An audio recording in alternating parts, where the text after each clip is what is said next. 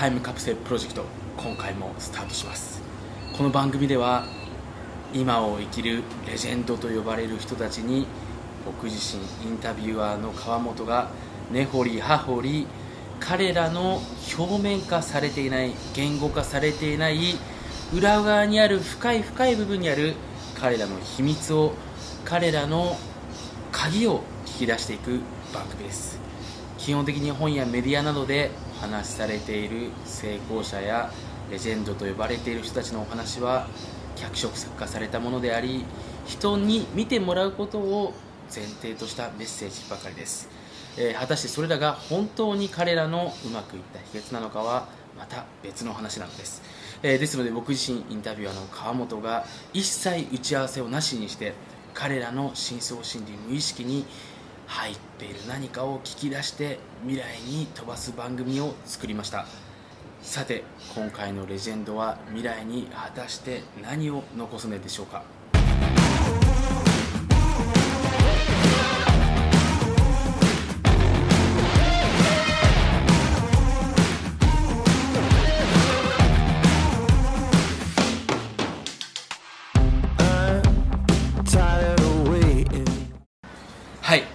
今回のタイムカプセルプロジェクトのゲストはワンストップビジネスセンターというバーチャルオフィスを経営されている安田さんです。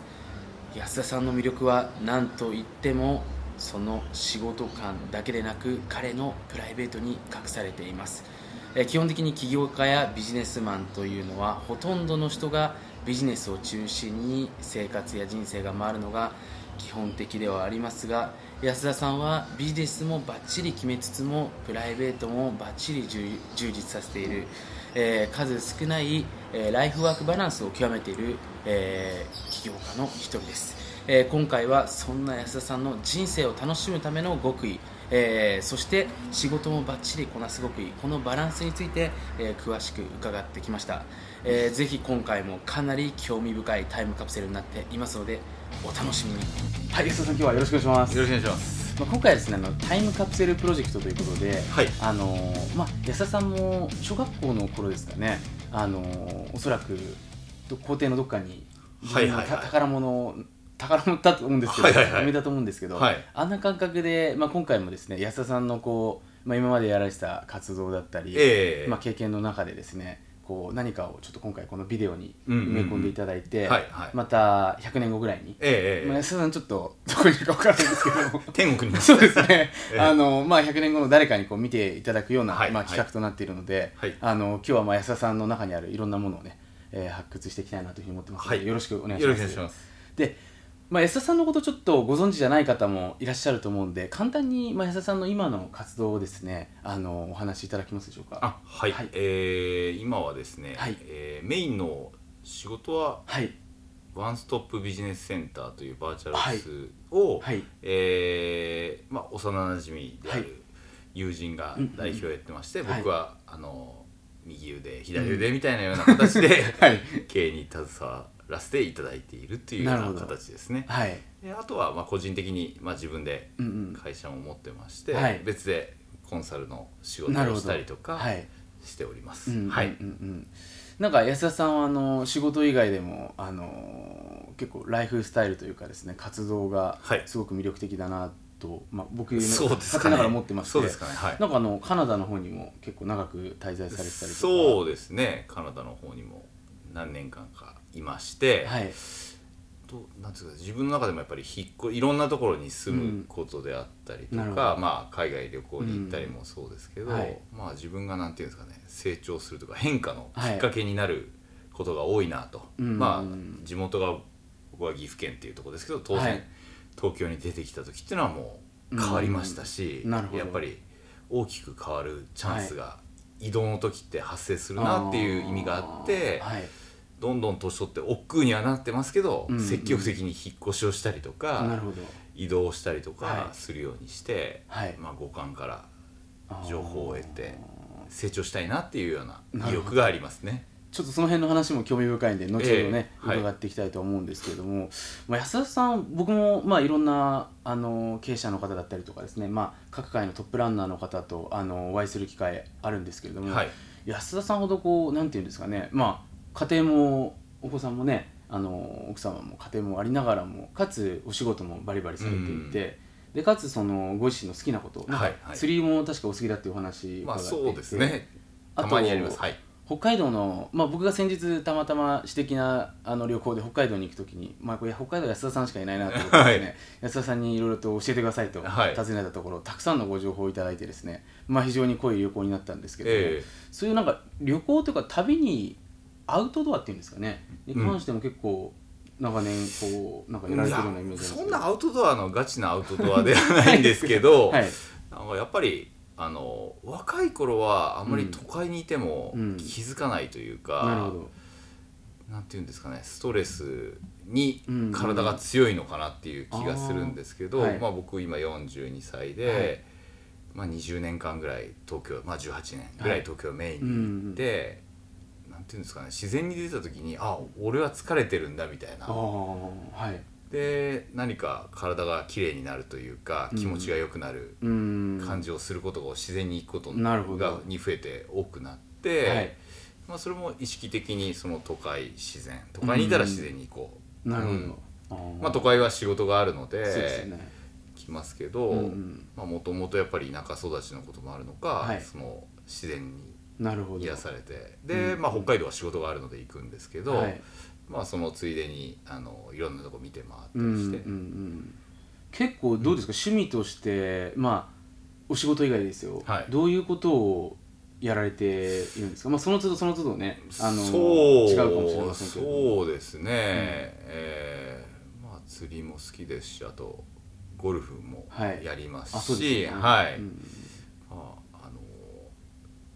食べ歩きってほどではないですけど 新しい町に行ったらね。なんか地元のものを食べたりするのも好きですしうん。温泉も好きですし、そうですね。まあそんなガガチではないですけどね。なるほどなるほど、あのゆるりと、すごくでもその仕事は仕事でやられながらも、うん。なんかこう安田さんはいや休みっていうと言い方いいかわからないですけども、うん。こう綺麗に切り替えられて、うん。すごくその楽しまれているような感覚がするんですけど、うんなんかその辺っていうのはももともとお持ちの価値観だったんですか？いや違いますね。やっぱり、えー、20代ははい。やっぱり仕事を一生懸命してはい。お金を稼げるようになりたいって思いますよね、うんはい。で欲も強いし、ですえーいろんなもの欲しいしい。ろんなもの食べたいし、はいいろんなとこ行きたいし、うんってことで、はい。一生懸命仕事をして、はい。まあ、ちょうどやっぱり10年ぐらい前に仕事がうまくいかない時、まあ当時は本当に仕事を1日10何時間してましたかね。16時間56時間は普通に毎日してたと思うんですけど、うんやっぱり体を壊したんですよね、はい。うん。うん。で難聴になったりとか、はあとはちょっと鬱っぽくなったりとか、はうん。あとは体が硬くなっちゃってぎっくり腰、うん。多発したりとか、はやっぱ体に変化が出てきて、うん。あとはめまいとかも出ましたかね、うん。でああダメなんだと。はいでいうことで、うん体に対する意識をはい。強めていって、うん。もうちょっとその一番大きなのがストレスだと思うんですけど、はい。それがをに対してうまく付き合える自分なりのはい。付き合い方を見つけないといけないなっていう。なるほど、うということでじゃあ今はその今どうなんですかね？安田さんのこうバロメーターが10ぐらいあるとした時に何にこう意識を配分してる感じですか、まあ、今思うとです意識してうん。るそれ意図的にやってるかは別として今思うと、うん。まあそうですね。バランスが取れてるかどうかわからないですけどやっぱりあのー仕事は仕事ではい。半分ぐらはい。いやらないとやりやって、はい。そこでやっぱり自分で達成感を得たりとか、ね。ね。好きだからやっちゃうんですよね、うん。ただそれをある程度半分ぐらいの意識を持って、まあ、あとはプライベートのうん。問題で、まあ、子供のことを考えたり、家族のことを考えたりするところと、えー一人はい。でいる時間っていうのも僕はそれなりにはい。好きというあかー。大事というか。うんうんうんまあ、い例えば家の中でいうとトイレとお風呂って僕好きなんですよね、なんか落ち着けるじゃないですか。うんうんなんか狭いところはあんま好きじゃないですけど、はい。シャットアウトしてなんか自分をフラットに考えられるというか、うんなるほど、うん。その安田さんは多分過去の経験から今につながっている部分が非常に多いと思うんですけれども、まあでもあの、まあ、今この2019年の時点でまあいろいろとこう世の中を俯瞰的に見てみるとですねやっぱりその男性となるとやっぱり仕事がメインで、うん。まあ、一日の中心が全部仕事でっていうところでね、まあ、そこに没頭するのがかっこいいというか、うん。まあ、男らしいっていうまだ文化があって、うん。で、まあ、蓋を開けて見てみると結構家庭が、まあ、崩壊寸前であったりとか、うん。まあそのまあ、それこそストレスですよね、うん。っていうものですごく体に不調を抱えている方多いと思うんですけども、そんな中で安田さんはこうバランスがやっぱり綺麗に取れてるっていうところがあるのかなと思ったんですけど、うん。先ほどちらっとその体のこうなんか感覚をこう大事にしているというか、うん。まあ、そういうに似たようなお話だったと思うんですけど、それっていうのはこう仕事していく中でどうやってこう調整するようにしてるんですかね？うんやはり、はい、えー毎日の、はい。その僕はお風呂に朝あの入って湯船です、はい。湯船ですね、うんうん。朝湯船夜湯船っていうのが理想的で、はい。そこで夜であれば自分の今日の反省をする。これはなぜか子供の頃から僕癖なんですけど、え一人でこう銭湯に、まあ、銭湯で銭湯でもスーパー銭湯でもいいんですよ。かりながら、うん。なんかこう今日一日を今日の一日を振り返りますよね、はい。これもう小学生ぐらいから僕やってると思うんですよね、えーそれご両親になんか教えていただいたわけではいやそれを勝手にやってると思います。勝手にやってますね、へで例えば誰々君うに、ん。しん君にうん。僕はあんな嫌なことを言ってしまって、はい。傷をつけてしまったんじゃないかとあかーはい。逆に言えばくよくよする子供だったのかもしれないんですけど、はい。僕は誰々君うに、ん。山田君にこう言われて、はい。辛かったっていうことを、はい。そういうことを思い出してたんですよねお風呂の中で。うん。でその癖が多分あってあ、はい。今日仕事はどうだっただろうっていう今日の一日の終わりと、うん。朝は、えースケジュール今日はこれをやろうと、うん。思い切ってやろうっていうことをあのお風呂の中で考えるという。あーじゃあ朝は結構生産的な感じでそうですね。そうですね。そうですね。そうですね。うん。そこにその先ほど自然っていう言葉出てきてましたけど、うんうん。なんかどういう時にこう自然に触れたいなっていうの思うんですか？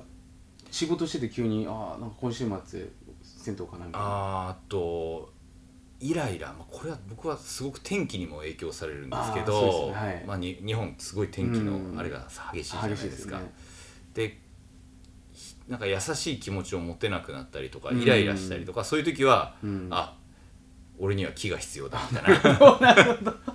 みたいな感じで今は思いますね。あーじゃあええ。結構サプリメントみたいな感覚で結構そのあーそうですね。自然そうですね。そうですね。食べることではいなんかデトックスななんていうんですか？す浄化されてるって感覚はあんまりないというか、うん。どちらかというと食べることが好きなんで、うん。食べてストレス解消して、はい。あのーうんうん。ほろ酔いになって寝るっていうのが一つの 嫌なことは楽しみではあるんですけど なるほど。そうですね。そのなんか安田さんなりのこうリラックス感というかあのーこう充電みたいなものを多分見つけられたってすごい人生にとって大きなことだと個人的には思ってるんですけども、なんかそれは昔から先ほどねあのーまあお住まいがたまたま自然に近いところだったのかな、っていうところもあったと思うんですけどそれを今こうなんていうんですかね大事にしようとこう本当に思えてる何かっていうのは何かあるんですかね？うーん。大事にしようと思えてる何か。はい、いやというのもですよやっぱりその前澤さんもね今ご自身で仕事バリバリやられていてうん。まあ特にバーチャルオフィスなんていうのはこれからもね、まあちょっと100年後はどうなってるか分からないですけども、あのたくさんの方がねまあフリーランサーみたいな起業家みたいな方、うん。今増えてってると思うのでそういった意味で仕事もねど。んどんどんどんこう来る中でそれがやっぱこう脳を一日の中に埋め尽くすことにできるわけじゃないですか。うん、なるほど。多分その何度か、い。えーとまあ、実家に帰るタイミングであったりとか、はい。えーやっぱり昔住んでた町を歩く時があるんですよね、はい。仕事の合間とかで、うんうんでその時考えてたこととかはを思い出して、うん。好きだったこととか、うんそういうことを思い出したりして、はい。自分がの中に持ってるリソースっていうんですかね、うんはい。それをもう一回見つめ直したりすることが結構あって、それっていうのはあのー必ず今ははい。顕在的にやってないかもしれないですけど、またもう一回やったら楽しいかもしれないとか、うん。そう思うことってあるんですよね。はい。で今の状態にまあ昔の要素があって、うん。まあ今はあるあってこことはかぶってない可能性ですけどはい。この要素って多分自分の中に取り入れやすいというかうんうんうんそれをこう入れることでまたこうが化学反応を起こして、はい。なんとなく新しいのができるっていうイメージを、うんうんここやっぱり40歳になると人生折り返しになって、はい。やっぱり今までやってきたことも大事にしたい。うん。で今までのものも大事にしたいっていうふうになんか思えるようになってきて、なるほど。んとなくそういう考え方を今してるというあかー。突然もちろんこうね別のところにあるものを引っ張ってくることも重要ですけど、はい。これってやっぱりできるようになったりとか理解するまでに時間かかったりすよね。する場合あもー。よほどの情熱があればいいと思うんですけどね、うんうんうん。人の影響とか、なるほど。まあ、それ以外に自分のこの過去の部分っていうのをなんとなくこう引っ張ってこれると、はい。うん、いい部分はですね、はい。うん、なんかそういう意識があったりしますね、うん、それがまあ自然の一つだったのかもしれないですね。昔かあの川で釣り糸を垂れてたはいことを思い出したりして、うん。あの時はあのそういう自分の要素をもう一回はい。入れたらどうなるんだろうとか、あーなるほど。何か目的があるわけじゃないんですけどより豊かな人生というか、よね。うんより幸せになるために自分が、少し話変わるんですけどその自然とのまあ 調和って言ったらあれですけど、まあ、自然にこうねあの出会いに行くというか、はいはいはい。まあ行った時ってこうどんな感じなんですか？えーっとやっぱりカナダも大好きだなと思うのはね。うん。やっぱり公園が大好きになってなるほど。で改めて東京に帰ってくると、はい。東京の公園事情のひどさというか、うん。えーまあ、シンガポールも素晴らしいんですけどバンクーバーも世界の中でちょっとどういう指標か忘れちゃったんですけど、はい。都市の中での緑地比率が高いか、それのトップワンツーがシンガポールとバンクーバーで、うんまあ、たまたまその2つは確かに行ってああ本当に緑と共生しているというか、うん。はい。まあ、シンガポールでいうと多分人が住むとこのな、うん。歩いて何分以内にはい。政府の方針としてですね、うん。あの緑地を作るみたいな。なるほど。うん、っていうところがあったりしてやっぱり政府も何らかそういうことをやってるってことはし人々の心身にいいものがあるっていうことだと思うんですよね。うんで改めて昔は分かんないですけど東京に戻ってきたらひどいなと思ってより公園が好きになって、うんうんえーなんか今はちょっと公園自分の中で ブームというか。いいですね。もう本当歩いたりするだけですよ、うん歩いたりするだけでどんな人がいるのかなとか。なるほど、うん。アメリカだとやっぱり各地ダウンタウンでいい公園行ってもやっぱりジャンキーとかね,、うですね。ホームレス多くて、うん。アメリカは怖いんですけどまあかつて大阪の中心地もこあの、はい。ここはあんまりね、うんせっかくの公園がこれは嫌だなって思ったことは結構あるんですけど、うんうんうんなんか公園に行く。まあはい。ゴルフもそうですけど、まあ、うん。森に行って歩くとか、うんなるほど、うん。ただそれだけなんですけど、なんか。うん。なんかその今お話ししてて感じたのは結構安田さんでこう自分の好きっていうことに対してすごいストレートですしそれをやっぱり素直にこれからの未来にこう取り入れようとしてるなっていう感じがあるんですけど、そうそういった意味でこうあんまりこう周りの人にな流されてないっていうと、まあ、言い方がいいかわからないんですけどあんまりこう影響を受けてる部分もあると思うんですけども、影響を受けてない感覚もするんですけどそれっていうのはこう昔からなんですか？そうですね。例えばそんな昔トイレが好きなんてこう言える人って多分いないと思うんですよ、あそうですか？多分言われてみてあそういえば俺好きだなってあトイレ好きって思っていいんだって多分思ってる方も多いと思うんですよね、はいはい。うん。そうですね。昔からマイペースというか、はい。多分人ができることでできないことも多分多いとう思うんですよ。んはい。で人といると影響されてしまうってこともいい影響も悪い影響も分かってるんでね。はい。やっぱりなんていうんですか自分は自分の時間と自分と見つめ合う時間を取んなきゃいけないっていうのをうん。思ってたのかもしれないですよね。全然一人になりたくない人もいるじゃーないですすよね。はい。だからちょっとそこはもう個人差でいいと思うんですけど、うん。で自分を見つめ直さないとやっぱり振り回されちゃう自分の弱さを知ってるんでやっぱり自分のなんていうんですかね立ってる場所というか、うん。そういうのをちゃんともう一回確認しつつ進んでいくというあかーそれはじゃあやはり夜のお風呂と、まあ、朝のお風呂大体どれくらいあの入浴というかされてるんですかね？僕は昔から2 3 0分は入っててなるほど。あの女性まあ妹僕は2人いるんですけど、はい。風呂が長いってね 女の子に言われてましたから、そうですね。ええうんうんだからやっぱり旅もそう一人旅もそうですよね、うん。なんかねこう新幹線乗ってる時とか、はい。まあ飛行機詳しいからねお詳しいからあれですけど、こう飛行機乗っててもなんとなくこうバーッとなんとなく進んでて一人の空間っていうんですかなるほどはい。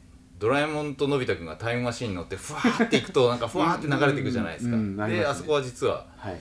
こういう自分たちだけの空間というか、ああ面白い捉え方です。うん。なんかそういう感覚はありますよね。なんか物事がこう流れていって、はい自分はなんか進めてるんじゃないかって。まあランニングとかしてる人もそうなんじゃないかっていう記憶。があるんですけどあーバイク乗る人とか、うんうんなるほど。自分だけの世界にそういう時間にこうなんかあるんですか？その安田式のこうか考えるというか時勢テンプレートみたいなのが。テンプレート。なんかでもその時に多分自分に質問を投げかけたりとか、うんうんうん。何かを解いてると思うんですけれども。そうですね。やっぱその時時々に課題があって、はい。えーまあ悩みは多いのはやっぱりお金の悩みとうん。人間関係の悩み、そうですよね。健康の悩み、うん。まあ多くはみんな大体これじゃないですか。でね。はい僕らも多分僕自身もこうだったなと思うんですよね、うん。タイミングと、うん。あの課題の出方は違うんですけど、うんうんまあ、こういうことに絶えず課題をクリアしなきゃいけないなっていうことをまああと仕事の悩みがありますかね、まあ、そこら辺がこう日々あって解決していくためにうん負けないようにしようとか、なるほど、うんうん。うんうんなんか流されると人に流されると楽だと思うんですよね。はいそうですよね。あの今日も僕は田町駅を歩いてきたんですけど、はい。こう人の流れに入っていると、うん。な流されるから楽な気持ちはあるんですけどね。はい。それはやっぱり心は満たされないというか、うん。本当にやっぱり自分のうん。道を歩いていった方が、なるほどなんか心は満たされるというかでまあ理解者はいた方がもちろんいいですけどね。うんうんうんうんうん。なんか安田さんってこう動きながらもかつこう充電して動きながらも充電してっていうそのバランスがすごくなんか上手なのかなっていう感じがするんですすけどね。でそれはやっぱり毎日の中で、まあ、ルーティンとしてですよ。あの、まあ、お風呂の時間と、うん。まあ、お手洗いの時間っていうのが、まあ、そういった意味でこうそうそうですね。そうですね、うん、人によってはそれがヨガなんでしょうしランニングなんだろうし、うですよね。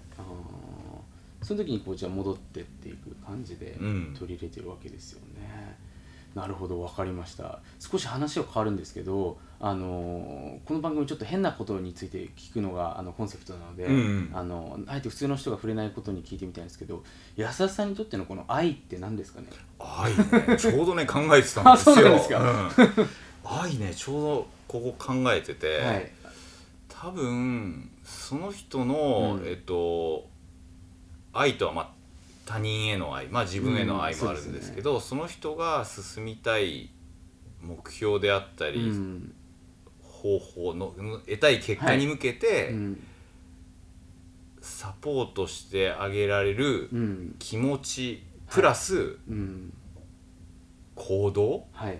うん寄り添ってあげられる行動なんじゃないかなっていうことをちょうどね、うんうん。昨日一昨日に思ってました。あまああたかも予想したかのえなえそうですそうですそうですそうです。へえ面白いですね。うん分かんないですよ。うん昨日一昨日思ったのはそうやって思いましたね。うんううんん愛ってなんだろうなって、はい。うんまあ、子供がはい。例えば成長したい方向に向けて、うんそれをなんていうんですかさえ、まあ、遮るんではなくて、うん。こうす一緒にはい。考えてうん。一緒に行動してあげて、はい。うん、一緒に、えー変えていってあげるうん。ことなのかな。なるほどなるほど、うん。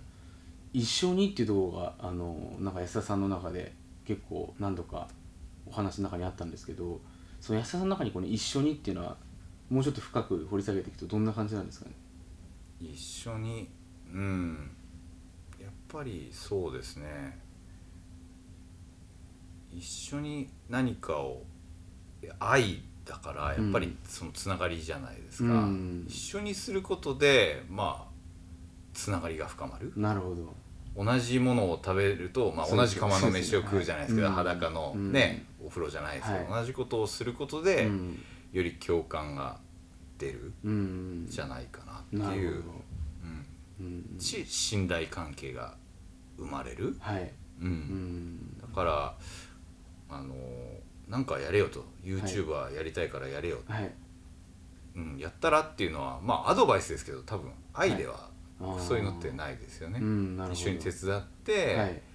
ねうん。あのこう一緒にやってくれるクルーみたいな人たちが、はい。うん、あやー。ってもらってるのは愛じゃないですかね。なるほど。まあもちろんうん。商売だと金銭的なところはありますけど、はい。まあ愛は、なるほど。うん。